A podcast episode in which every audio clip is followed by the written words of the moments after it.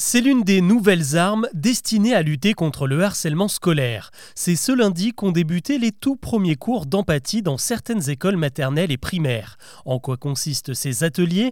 Peuvent-ils vraiment apaiser les tensions dans les cours de récré et en dehors? Avant d'aborder les autres infos du jour, c'est le sujet principal qu'on explore ensemble. Bonjour à toutes et à tous et bienvenue dans Actu, le podcast qui vous propose un récap quotidien de l'actualité en moins de 7 minutes. C'est parti ils sont 1200, 1200 groupes scolaires à s'être portés volontaires pour mettre en place les fameux cours d'empathie souhaités par Gabriel Attal et son plan national contre le harcèlement à l'école.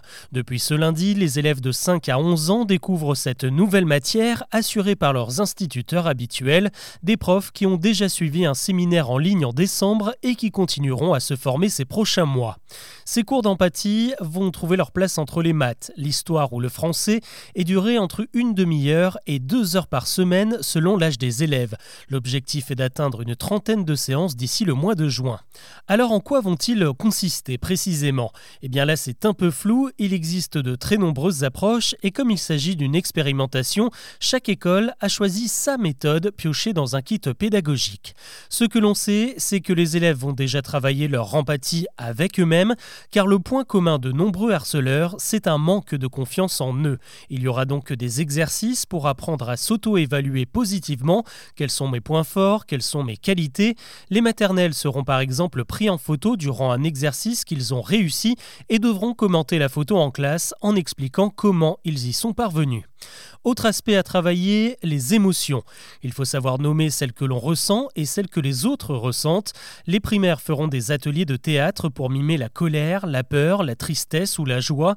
Ils pourront aussi se plier au jeu des trois figures qui consiste à recréer une scène de harcèlement en mettant tout le monde dans la peau de l'oppresseur ou de l'oppressé. Enfin, il y aura des ateliers pour apprendre à écouter l'autre, par exemple en demandant à un élève de raconter une histoire personnelle et à un autre de la restituer en la commentant, par exemple sur les émotions que son camarade a pu ressentir. Tous ces ateliers vont déboucher sur des bilans dressés au printemps par chaque école sur les impacts des différentes méthodes, le but étant de garder celles qui marchent le mieux avant de les généraliser. A priori, ça devrait plutôt bien se passer, les cours d'empathie font déjà leur preuve au Danemark et en Finlande depuis presque 20 ans. Là-bas, 70% des profs estiment que leurs élèves sont plus bienveillants et altruistes qu'auparavant.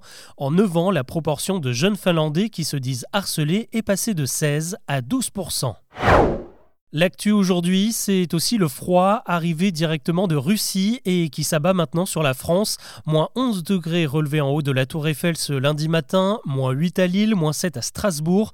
Au total, 40 départements sont placés en vigilance jaune et le plan grand froid a été déclenché dans plusieurs préfectures d'Alsace, de Normandie, de Bretagne ou encore dans le Maine-et-Loire. Techniquement, ça veut dire que n'importe quel bâtiment chauffé peut être réquisitionné pour mettre des personnes à l'abri. Plusieurs associations dénoncent d'ailleurs un manque de place. Le ministre du Logement a annoncé le déblocage de 210 millions d'euros pour euh, des hébergements d'urgence. D'ailleurs, euh, n'hésitez pas vous-même hein, à composer le 115 si vous croisez une personne en difficulté. Le froid qui a provoqué quelques perturbations également comme à Marseille où un collège a décidé de renvoyer les élèves chez eux. Il faisait seulement 9 degrés dans leur classe. Et du côté des centrales, on est toujours confiant pour le moment. Le pic de consommation de gaz et d'électricité est prévu ce mardi et il n'y a a priori pas de risque de pénurie.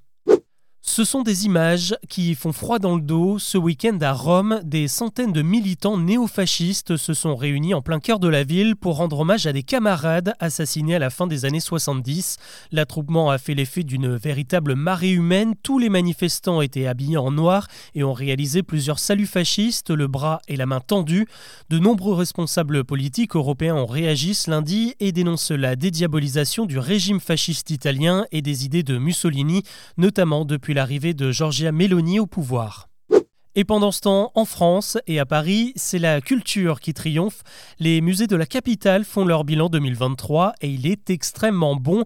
17% de fréquentation en plus par rapport à 2022.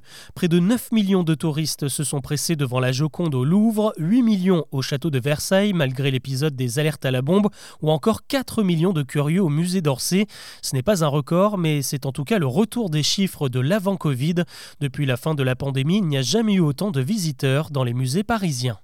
Direction Las Vegas maintenant, là où tous les ingénieurs et les geeks de la planète se donnent rendez-vous cette semaine pour le fameux Consumer Electronic Show, le plus grand salon high-tech au monde. Il ouvre ses portes ce mardi avec 150 startups françaises sur place pour montrer leurs dernières innovations. Cette année, forcément, la part belle est donnée à l'intelligence artificielle qui s'invite véritablement partout, dans les télés, les frigos, les machines à laver et bien sûr dans les smartphones. Qui a été l'artiste le plus écouté en France l'an dernier? La réponse, c'est le Snap qui la livre ce lundi avec son classement des albums les plus vendus ou téléchargés en 2023. Et le premier enseignement, c'est que le rap est toujours le genre le plus apprécié. Dans le top 10, au moins 8 artistes figurent dans cette catégorie. Et celui qui remporte la couronne cette année, c'est Weronois avec son album Carré certifié disque de platine. Il est suivi par Hamza et Nino, des habitués du classement. Le Marseillais Joule, lui, lui est sixième et il faut attendre la septième et la huitième place pour voir ressortir de la variété française avec l'album des Enfoirés et celui de Florent Pagny. On termine avec euh, le sacre d'un film français aux Golden Globes. C'était ce dimanche à Los Angeles pour récompenser les meilleurs films et séries. Et au milieu de tous les poids lourds hollywoodiens, le film L'anatomie d'une chute de Justine Trier est reparti avec deux prix, dont celui du meilleur scénario. Les deux statuettes s'ajoutent à la Palme d'Or remportée à Cannes en mai dernier.